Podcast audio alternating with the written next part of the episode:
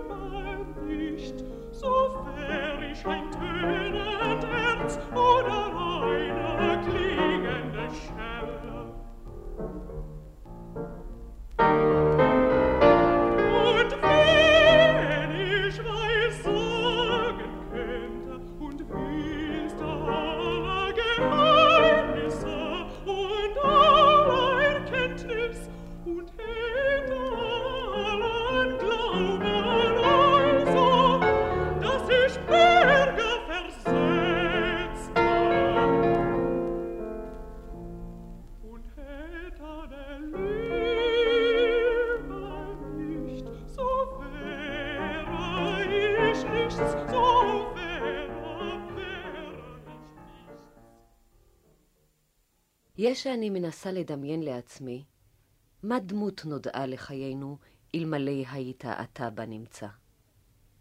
הנאלצים היינו לפנות לשם כל הטוב והיפה אל המתים הגדולים לבדם. המוזיקה שלך שייכת לחיינו כמו האוויר, החום והאור. והידיעה שאתה חי ויוצר בתוכנו, ואפילו הוגה לנו מעט חיבה וידידות, היא שמחתנו היקרה ביותר. במחשבתי עודני ישוב אל הפסנתר, ובצידי דמות תמירה בכתיפה כחולה, ובשיער של זהב.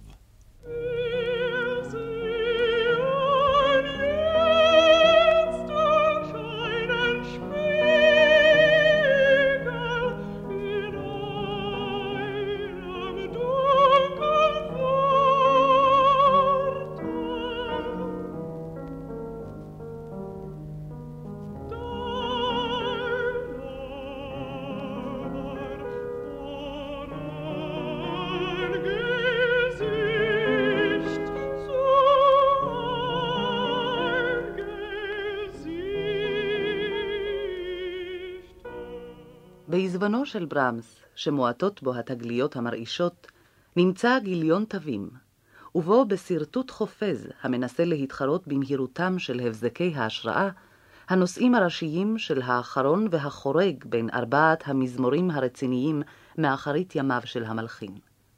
השיר מבוסס על פסוקים מתוך מכתבו של פאולוס אל הקורינתים.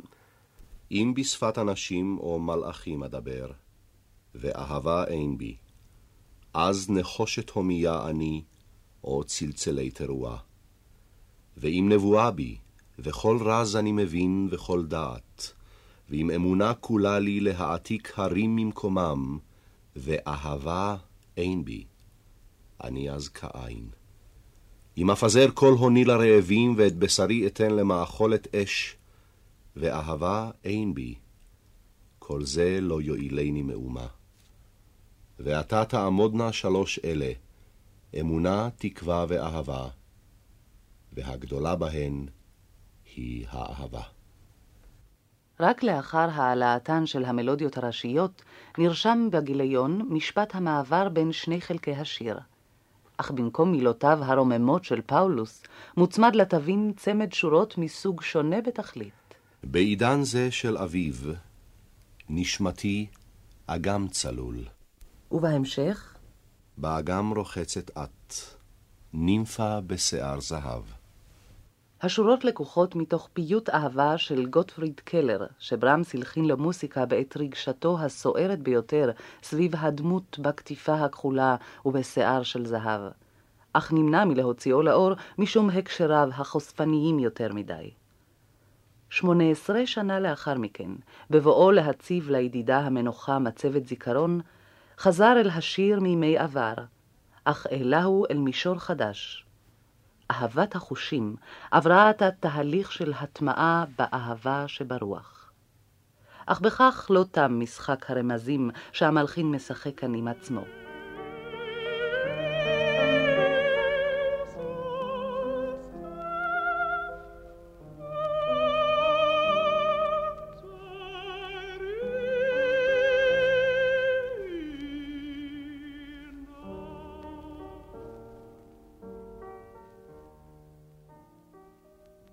תיבות הסיום של המזמור מתקשרות אל הפסוק החוזר בשיר "איכה היית את מלכתי, נבע לי בנדבת חסדך", המוקדם בשנים רבות אף מן הווידוי למילותיו של קלר.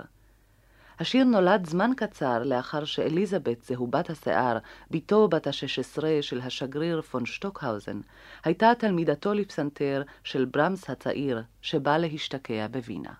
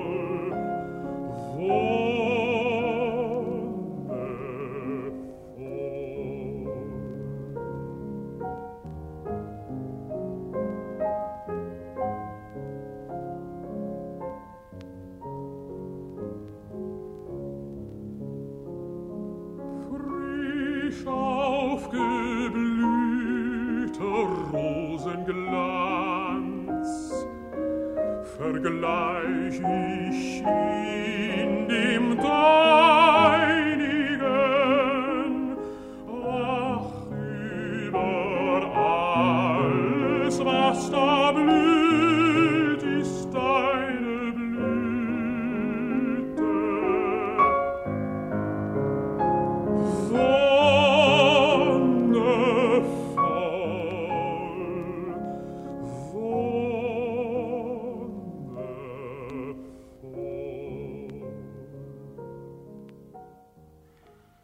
הייתי מוקסם מכישרונה ומופתע מהישגיה. היא נכנה בתפיסה המהירה ביותר, בטכניקה הרהוטה ביותר, במגע הרך ביותר, בזיכרון הדמיוני ביותר ובמבע המופנם ביותר. במילה אחת, היא הייתה גאון. עם זאת, הייתה יפה להפליא, חכמה, משכילה, אצילת נפש ומשובבת לב, בחינה ובקסמה. מן הנמנע היה שלא להתאהב בה. ברמס פוגש את נערת הפלאים, כפי שהיא מצטיירת מעדותו של הפסנתרן יוליוס אפשטיין, בערבית מוסיקלית בבית ידידה משותפת. עוד באותו הערב מודיעה הנערה לאביה שבמלחין צעיר זה, בעל הקלסתר הבהיר והביישנות הנערית, מצאה את מורה חלומותיה.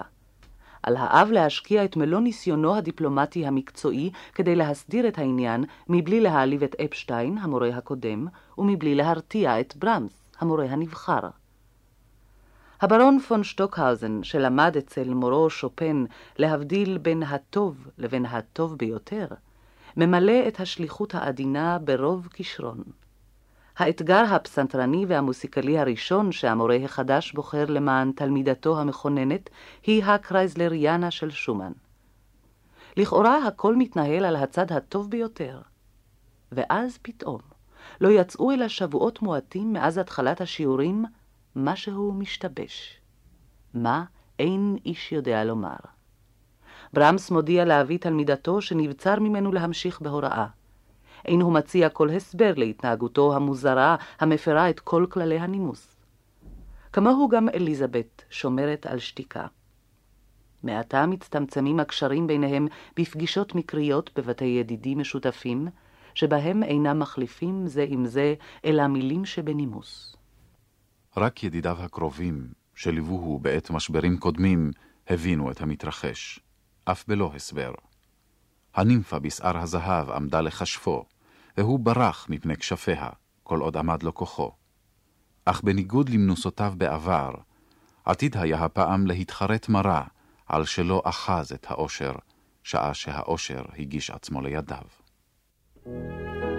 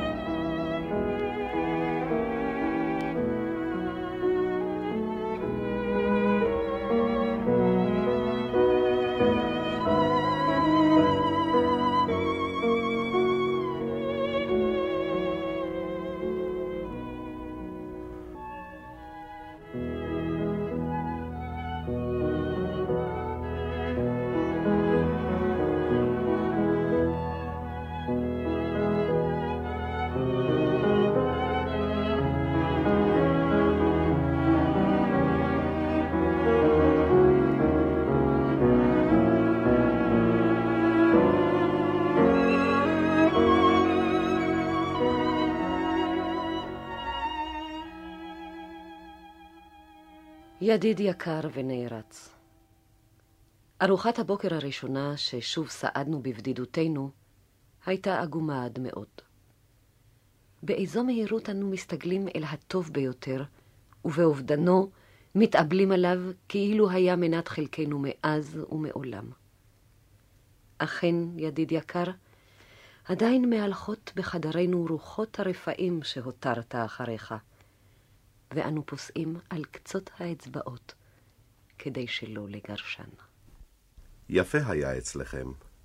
כמה יפה זאת אני חש עוד היום, במין חמימות שבנועם. רוצה הייתי להינעל ולהתכפתר כל כולי, כדי שתאריך ימים. בלייפציג, שמאז ראשית שנות ה-70 נכללת במפת ציוריו הקונצרטיים, מזדמן ברמס מחדש עם מלכתו מימי עבר. אליזבת ובעלה, המלחין הצעיר היינריך פון הרצוגנברג, נמנים עם עמודי התווך של החברה השוחרת מוסיקה בעירם של באך ומנדלסון. הפעם פטור המלחין החרד לחירותו מלהפעיל את אמצעי המנוסה המקובל עליו.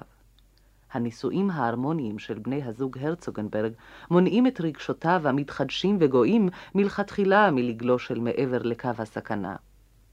על פי הפצרותיהם של השניים, הוא עובר מן המלון להתאכסן בדירתם המשופעת נוחות וטעם טוב. הוא נהנה מאומנות האירוח וממעדני המטבח של בעלת הבית, מאזין בשיממון מנומס ליצירותיו ולעיוניו האסתטיים של בן זוגה, ובכל עת מצו מתייחד עם הנימפה שלו אצל הפסנתר, מחזר, מכשף וחובש. זה לא כבר השלים את רביעיית הפסנתר שלו בדו מינור, אשר מאז ימי ורטר הצעיר של חייו המתינה ליד הגואלת. פרק האנדנטה של רביעייה זו, אשר לפני שנים רבות סלל לפניו את הדרך אל ליבה של קלרה שומן, מסחרר עתה את חושיה של יורשתה זהובת השיער. בשובו אל דירת הרווקים השוממה שלו בווינה, הוא יודע שאילו בחר להפעיל את כוחו, היה בידו עוד גם עתה לפצות את עצמו על החמצות העבר. אך הוא בוחר להבליג גם הפעם, שכן כוחו בהבלגה רב מכוחו להכריע ולפעול. ואמונתו בסגולתן המפרה של אפשרויות שהוחמצו, רבה מאמונתו בהשראה שמביאה עמה ההתגשמות. שוב הופכת לו האהבה למשחק, מר ומתוק לסירוגין, מרנין לעתים ולעתים מכאיב. לרוב מגרה, לפעמים מבדר, פה ושם טורדני, ומצווה על זהירות. בדבר אחד יישאר הוא שבוי בידיה, בחיזור התמידי אחר הסכמתה עם חיבוריו, בצמאון לשבחיה דקי ההבחנה, ובדרישה להזדהות ללא סייג, המכתירה אותה לשותפה פעילה בעולמו היוצר.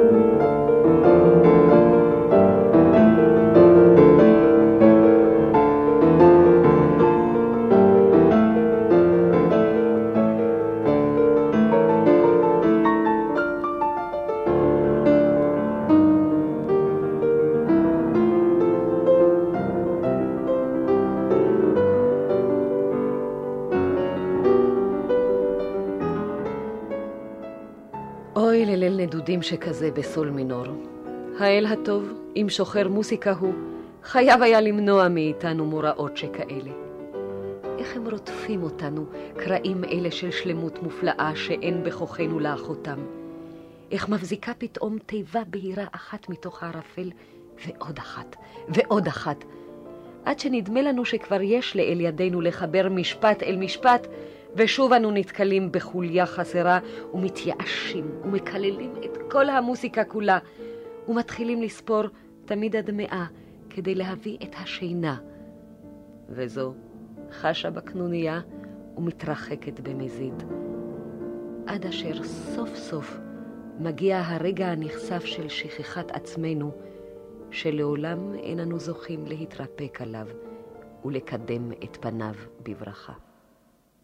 אך כל הייסורים הללו נשכחו למראה צמד הקטעים האהוב. והריני מקדמת בתודה פני ידידים אלה, שכמעט ונבצר ממני להיזכר בימים שבהם לא היו עצם מעצמי. אכן, יפים מעל לכל מידה הם בעיניי קטעים אלה, יותר ויותר ככל שאני מתוודעת אל פניותיהם ופיתוליהם היפים, אל נפלאות שפלם וגאותם, הנוגעים מליבי באורח מוזר שכזה בשני הקטעים, ובייחוד בזה שבסול מינור. אך אם אהובי הוא הקטע בסול מינור, אין אני מחוסנת גם בפני יופיו העז-דוקרני של זה בסי מינור, עם הטריו המתוק עד מאוד. אך נפלאה בתכלית היא הדרך שבה נושא הטריו מופיע מראש על דרך הרמז. כל החלק הזה עם השלשונים ביד ימין והבסים הדובבים להפליא, הוא שוב כזה שאין יודעים לומר עליו דבר, רק לשמוח שהוא החותם את הקטע, ומותיר לנו את רישומו כזיכרון אחרון.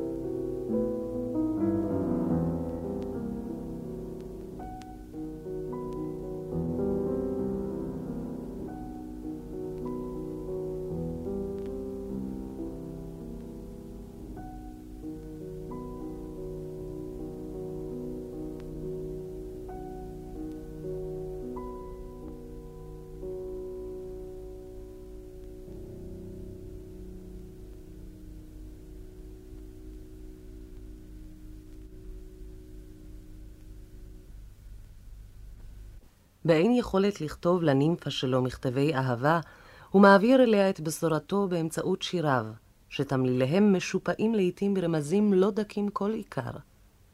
בלהיטותו שהבשורה תגיע מהרה אל זו אשר לה נועדה, יש שהוא מפר את המסורת המקודשת, המקנה לקלרה שומן את זכות הבכורה על העיון בכתבי היד החדשים.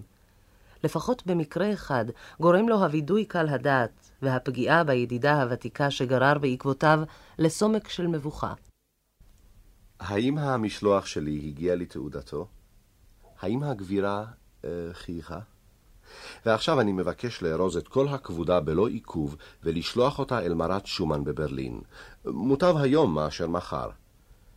אני באמת מתבייש, ומעומק הלב, אבל מה שנעשה אין להשיב. אבל אליזבת ממאנת לתרום את חלקה למשחק הרמזים, ונוהגת במשלוח האינטימי על טהרת הענייניות.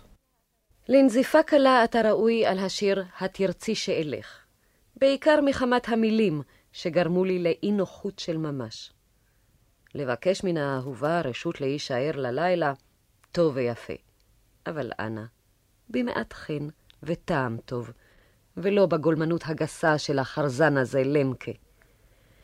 לדעתי, אפשר לסבול תלונות מן הסוג הזה אך ורק בכסות הנימה העממית, כמו למשל בשיר "לפני דלתך אני עומד", המקסים בתמימותו ובכנותו. המחזר הנזוף אינו טומן ידו בצלחת. לשם נקמה הוא שולח לאליזבת העתק בכתב יד של הרביעייה הקולית הו ליל חמדה. בצד הפסקה "הנער מתגנב אל חמדתו אט-אט-אט", השאיר רווח ורשם במלוכסן על פני הפרטיטורה. עצור, יוהנס היקר, מה אתה עושה? על דברים כאלה מותר לדבר רק בנימה עממית. איך שכחת זאת שוב? רק לעיקר מותר לשאול אם הוא רשאי להישאר ללילה, ואתה אינך עיקר למרבה הצער. הישמר לך אפוא מלהעליב את הראש הנווה העטור תפארת זהובה. מוטב לך לומר בתכלית הקיצור,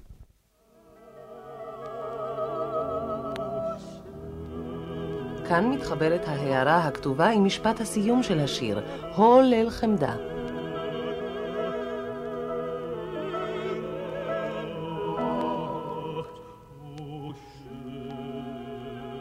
אחרי כל כך הרבה הלצות מפוקפקות, אני מבטיח לך שאביא איתי ללייפציג מתנה קטנה בשבילך.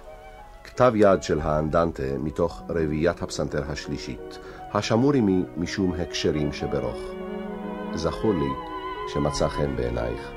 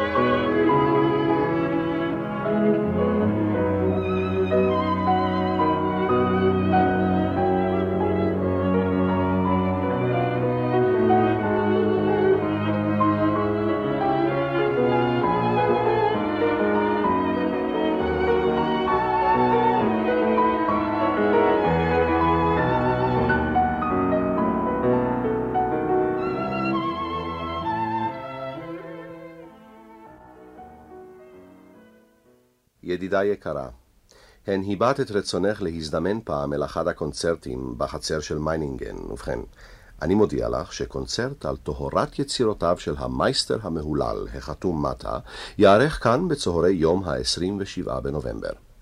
ב-26 בערב מתקיימת חזרה פומבית. בבוקרו של ה-27 את מוזמנת להתבשם בצליליהן של וריאציות היידן בהשמעה פרטית. בקיצור, תמצאי כאן די מזון כדי להשביע את רעבונך למוסיקה של המייסטר המהולל החתום מטה למשך כל ימי חייך.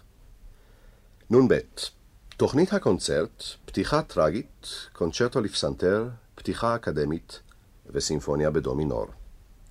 נ"ב למגורים ולכרטיסים דואג כמובן המייסטר המהולל וגומר. נ"ב הטרחה כדאית, בייחוד אם תוכלי להקדיש למבצע ימים אחדים. האנשים מנגנים באמת להפליא, ועל עבודה והכנה, כפי שהן נהוגות כאן, אין יודעים בלייפציג ולא כלום. איזו שמחה תהיה זו למייסטר החתום מטה לראותך שם, לא תוכלי כלל להעלות בדעתך. למילה טובה שבהסכמה, מצפה י"ב. אין טוב לו לאדם מאשר ללמד את ליבו לוותר, אומר הפתגם, ובכך עלי להתנחם, כי למיינינגן לא אוכל לבוא. הסיבה היא פרוזאית בתכלית. שהייתי במקום מרפא והנסיעה אל מיטת חוליה של אמי בוונציה בלעו את רוב חסכונותינו, ואם לא ננהג זהירות, נמצא עצמנו לפני תום השנה מול שוקת שבורה. ליבי מתכווץ בתוכי בעת כתיבתן של מילים אלה. כמה הייתי יודעת להוקיר את שמיעת המוסיקה האהובה כשהיא מנוגנת במלוא ההקפדה והעידון במקום הרישול והחספוס הנהוגים. אבל יש שאדם נדרש להתאכזר לעצמו. היינריך, לעומת זאת, שאיננו סגפן כמוני, החליט שאינו מוכן לוותר על החוויה, ובאמצעותו מובטחת גם לי כמעט מחציתה של השמחה. אנא, חשוב עליי קצת במקומות היפים שביפים. למשל, לקראת סוף הפרק הראשון של הסימפוניה, בית הנקישות הללו, בשיא במול, המחוללות התנשאות אורגת שכזו לגבהים. שלך, המשלימה רק למחצה, אליזבת.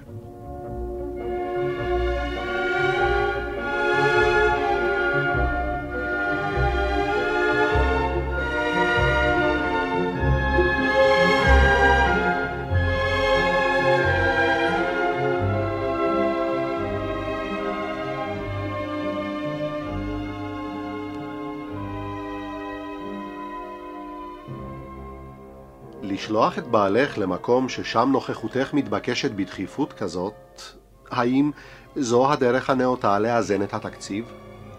אני מכל מקום הייתי שוקל את הדבר פעמיים. שלך המאוכזב, ברמס.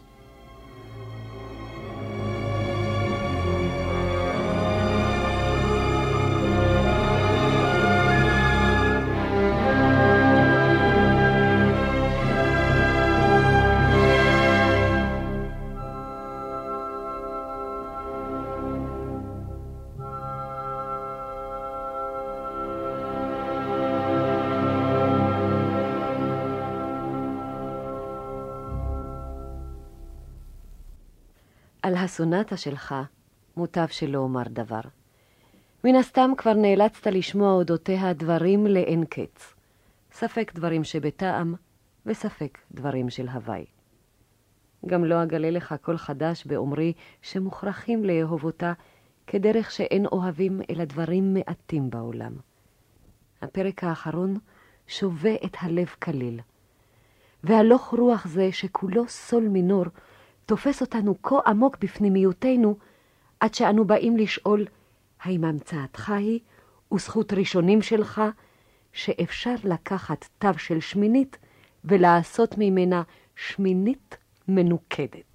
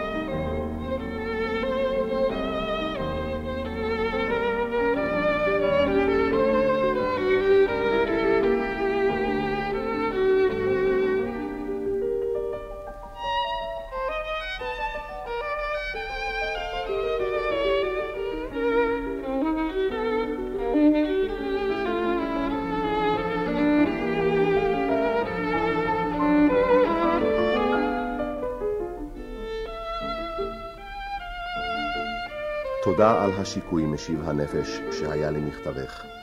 נעים כל כך להיות מלוטף, אבל רוב האנשים יוצאים משתיקתם רק כשהם מוצאים עילה לקינטור. בבקשה ממך, אל תנסי אף פעם לעצור בעד המילים הנדיבות, המבקשות לעלות על דל שפתייך, כי למקראן נפשי אומרת חג.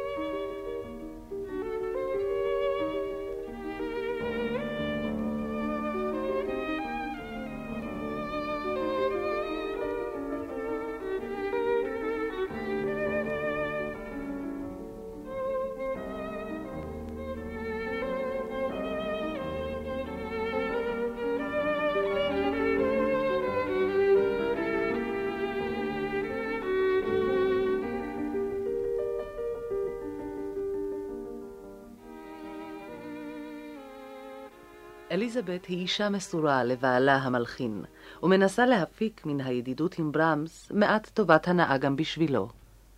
היינריך נמנה עם מעריציו המושבעים ביותר של המייסטר המפורסם, ושולח לו בנאמנות כל חיבור חדש היוצא תחת ידיו. אין הוא מתייאש מן התקווה שמא ביום מן הימים יזכה אחרי הכל למילת הוקרה ועידוד. אליזבת מצידה מפעילה את מלוא השפעתה כדי שמילה זו אמנם תיאמר, היא מבקשת, משדלת, מפצירה, לוחצת, הכל ללא הועיל. בנושא כאוב זה, אין הידיד המחמיר מוכן לבוא לקראתה אף בצעד קטן. רצונו הטוב מצטמצם בנכונות לעטוף את יחסו השלילי במיני אמתלאות ותירוצי סרק. איש לא יוכל לעיין ביצירות בעלך בשקידה רבה יותר ממני, אבל אל לך לדרוש ממני שארחיב עליהן את הדיבור. הרי שנינו שואפים, פחות או יותר, לאותן המטרות. יוצא שתוך כדי דיון בעבודותיו, אני מתפלסף למעשה על עבודותיי שלי, והרי את יודעת כמה אני מתעב לעשות זאת. מלבד זאת, הרי שאני עלול להיגרר אחר הרצון לגרום לך נחת ולהפליג בשבחים יותר מדי, מה שיביא אותך לידי ספק בכנותי. אבל זאת אני נשבע לך, שבשבתך אל הפסנתר כדי לנגן לך את היצירות להנאתך, הייתי שמח בכל לב לשבת לצידך ולסייע לך. אבל כשאליזבת אינה מרפה, הוא מגיע לידי קוצר רוח, נעשה מחוספס יותר בתגובותיו, מפורש יותר בהסתייגותו. אפשר שיש בהתנהגותו משהו מן הנקמנות הבלתי מודעת, רוגזה, שלעולם לא יודה בה, כנגד הגבר הצנום וגבה הקומה, בעל המידות התרומיות, השאיפות הנעלות וההשראה הצחיחה שזכה להחזיק במה שהוא עצמו השמיט מידיו. על אף רצונו הכן לשמור על כללי הנימוס, יש שחיציו נעשים שנונים ולעגו ארסי. אני יודעת שאין כוונתך רעה בתכלית, אך יושב לך בעורפך מין יצור מרושע כזה, הלוחש לך באוזניך מילים הפוצעות עד זוב דם. לו שארת מרב הכאב שאתה גורם, אני בטוחה שהיית מוותר על אמירתן עד סוף כל הימים. שכן לאמיתו של דבר, אין דבר רחוק יותר מלבך מאשר לשלם רעה תחת טובה, ולענות על הערצה נלהבת בזלזול בוטה. אנא, ידיד יקר, עקור עשב שוטה זה מגנך. לא למען היינריך ולמעני בלבד, אלא קודם כל למען עצמך. הנה אני יושבת לי ומנגנת לי את האדג'ו במי במול מג'ור, ומאיטה והולכת, כדי להעריך את העדנה ככל שרק ניתן. וכשאני מגיעה אל העמוד האחרון, עם נקודת האורגן השמימית, אני חושבת בליבי שככל הנראה הנך אדם טוב למרות הכל.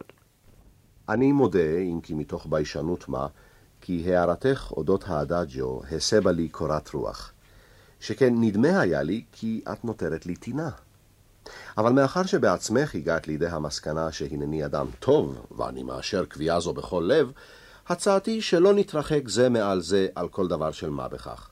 הרי במרוץ הקצר דרך החיים מועטים הדברים הטובים. לא כל שכן הדברים הטובים בתכלית.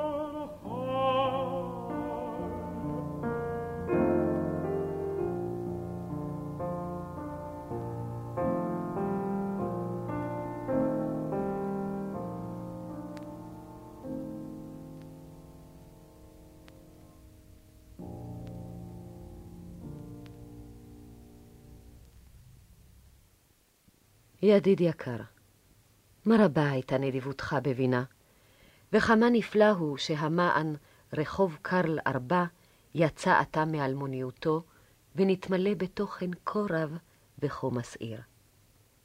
איך אמצא מילים להודות לך? לשוננו עשירה כל כך שעה שאנו מוקיעים את הרע.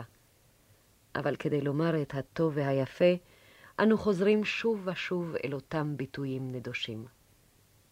והרי רוצים היינו לתת לכל דבר שביופי את המילה שלו, כשם שרוצים היינו שהאתה בשביל האהוב, יהיה נבדל מן האתה המשמשת כל שאר הבריות. ידיד יקר, אם אפשר הדבר ששני השירים הללו, זה של דאומר וזה של היינה, יימצאו אצלי בכתב ידך, נדמה לי שהגעתי אל קיצן של כל המשאלות.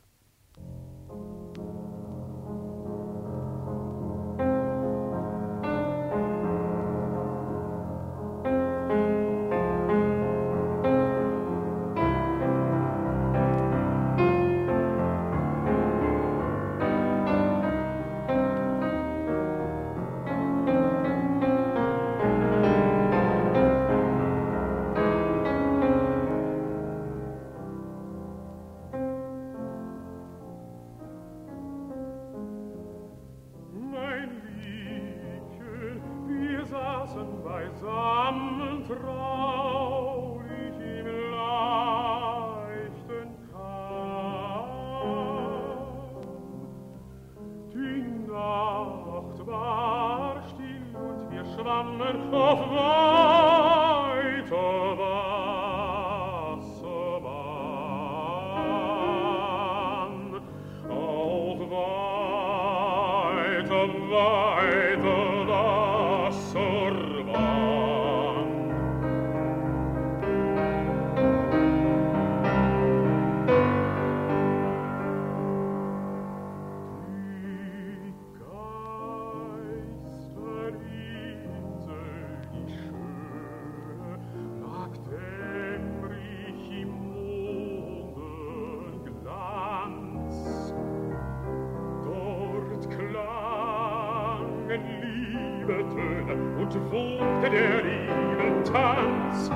Not klar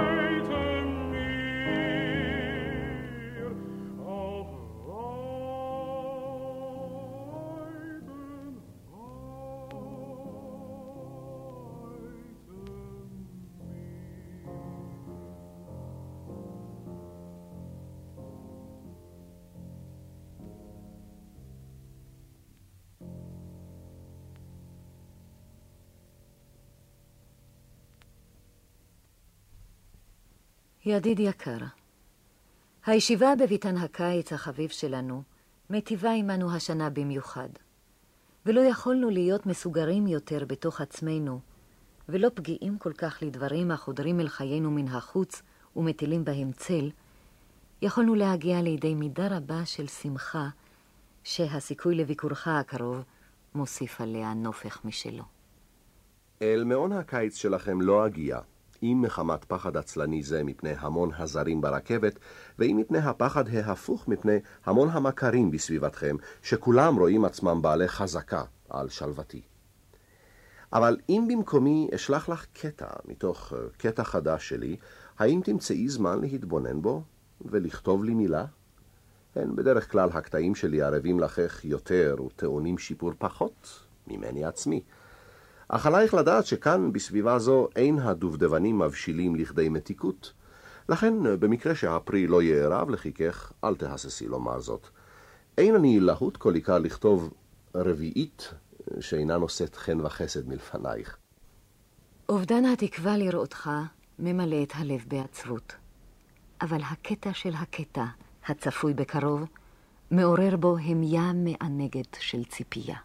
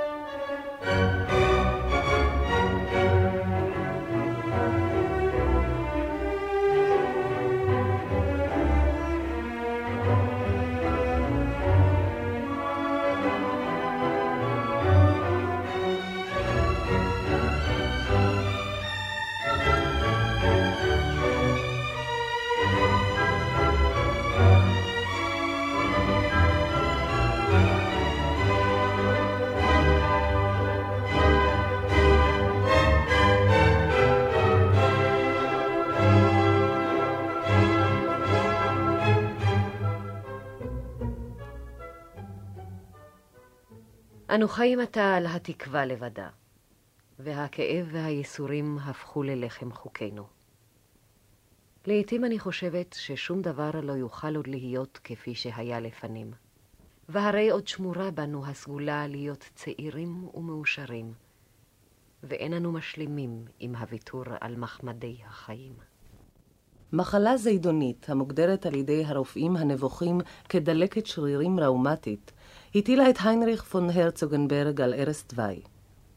אף אם יתמזל מזלו להיפטר מכאבי התופת הפוקדים אותו יומם ולילה, ברור כבר עתה שנגזר עליו להישאר נכה לכל ימי חייו.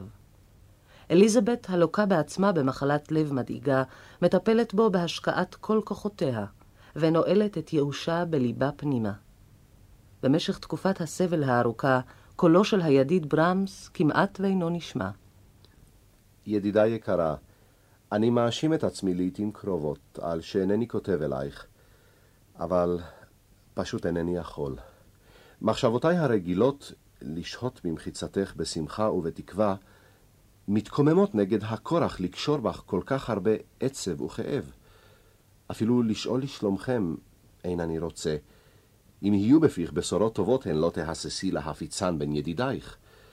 ולכתוב אלייך כהרגלי תמיד, כאילו דבר לא קרה, גם לכך איני יוצר כוח.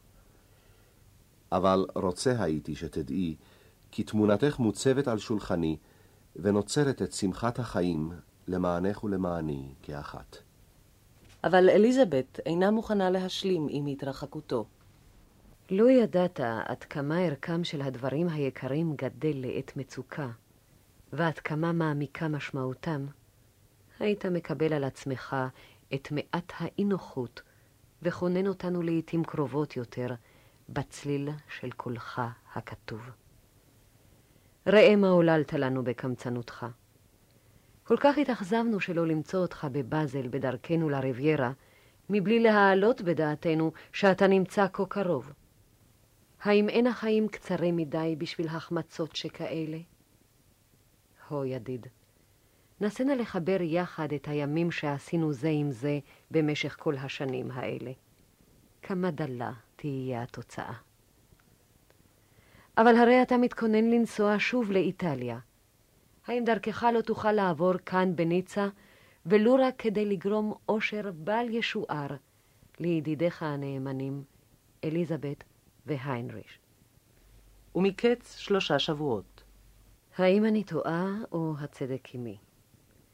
מכתבי האחרון נמנה עם סוג המכתבים המחייבים תשובה. אלא אם כן מתכוונים להעמיד את הכותב במקומו וללמדו שירשה לעצמו יותר משמגיע לו. האם זו הייתה כוונתך? כבר אמרתי לך לא אחת שלא אצלח לקשרי מכתבים. שוב ושוב מסבך אותי הדבר באי-הבנות. שימי זאת אל ליבך אחת ולתמיד. עליי אין כועסים. הזדמנויות להיעלב תימצאנה תמיד, מוטב אפוא להתעלם מהן מלכתחילה וחסל. ניצה איננה מצויה על מפת המסע האיטלקי שלי, אבל אני שמח לתאר לי את שהותך שם יפה ומהנה יותר מכל שזכית לו מזה זמן רב. ועוד זאת ברצוני שתדעי, שאוהבים אותך יותר משניתן לומר במילים. לא רק מפני דלותן של המילים, אלא גם משום שיש מי שקורא אותן יחד איתך, ומצוטט לכל אמירה היוצאת ממני אלייך. אם בקרוב יגיע אלייך משהו קטן בשמלת בית, דאגי שלא לפזר עליו סוכר למעלה מן הראוי. ואם בכל זאת תיכשלי בכך, מהרי לשלוח את קופסת הפלפל בעקבותיו.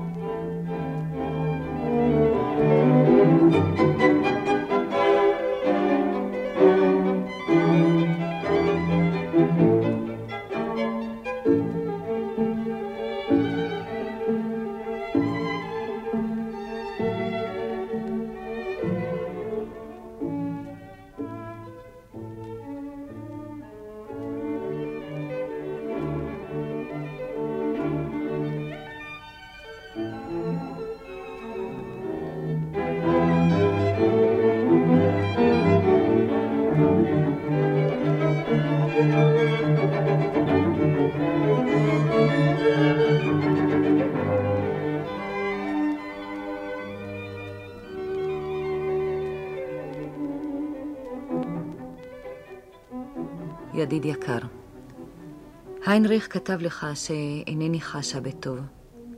גם מעט הנשמה השוכנת בי שותפה להתרופפות גדולה זו של הגוף ושומטת כנפיה. ואף על פי כן, אם קיים משהו העשוי להפיח בי חיים, הרי זה המבט אל הפרטיטורה שלך. עוד יש בי כוח דיי כדי לחוות בלב צעיר מה שיצרת בלב צעיר. דומה שאני אדם ארצי ללא תקנה, שכן אתה יותר מאי פעם בעבר, אני חשה בי נכונות אדירה, נועזה ורבת חירות זאת, לחבוק את האושר, אושרו של העולם הזה. אושר זה הוא המדבר אליי מתוך הנוף שטוף השמש של יצירתך, ומחזיק אותי. אינו מניח לי לגלוש למקום ששם אין קולו נשמע. היינריך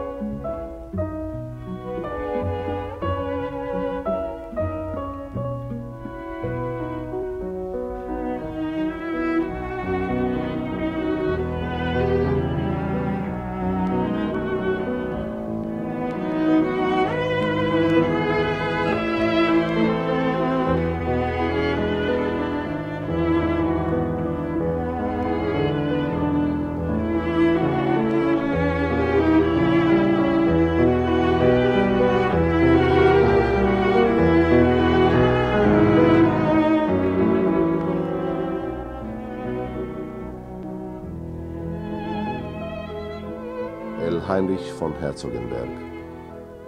איך אוכל להגיע אליך בדברים שיש את נפשי לומר לך בשעה זו? הן יושב אתה עכשיו אילם בכאבך, כשבתי אני אילם בכאבי, ואין בפיך מילים, ואין בלבך רצון לשמוע מילים. ואף על פי כן אני מוכרח לדבר אליך, שכן אתה האדם האחד שיש ביכולתו להבין מהו שאבד לי עם אובדנה.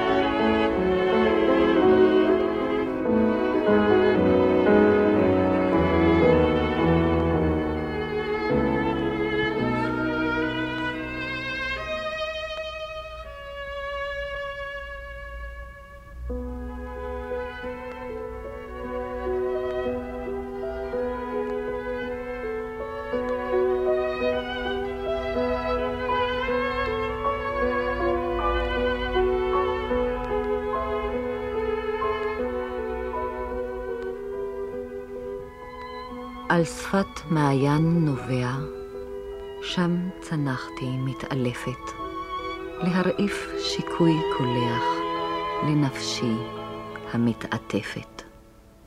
ובעוד הסם אגמעה, כוח שב לי מכוחך, הו לב צוק צופה ממעל, כל חיי מנחת ידיך.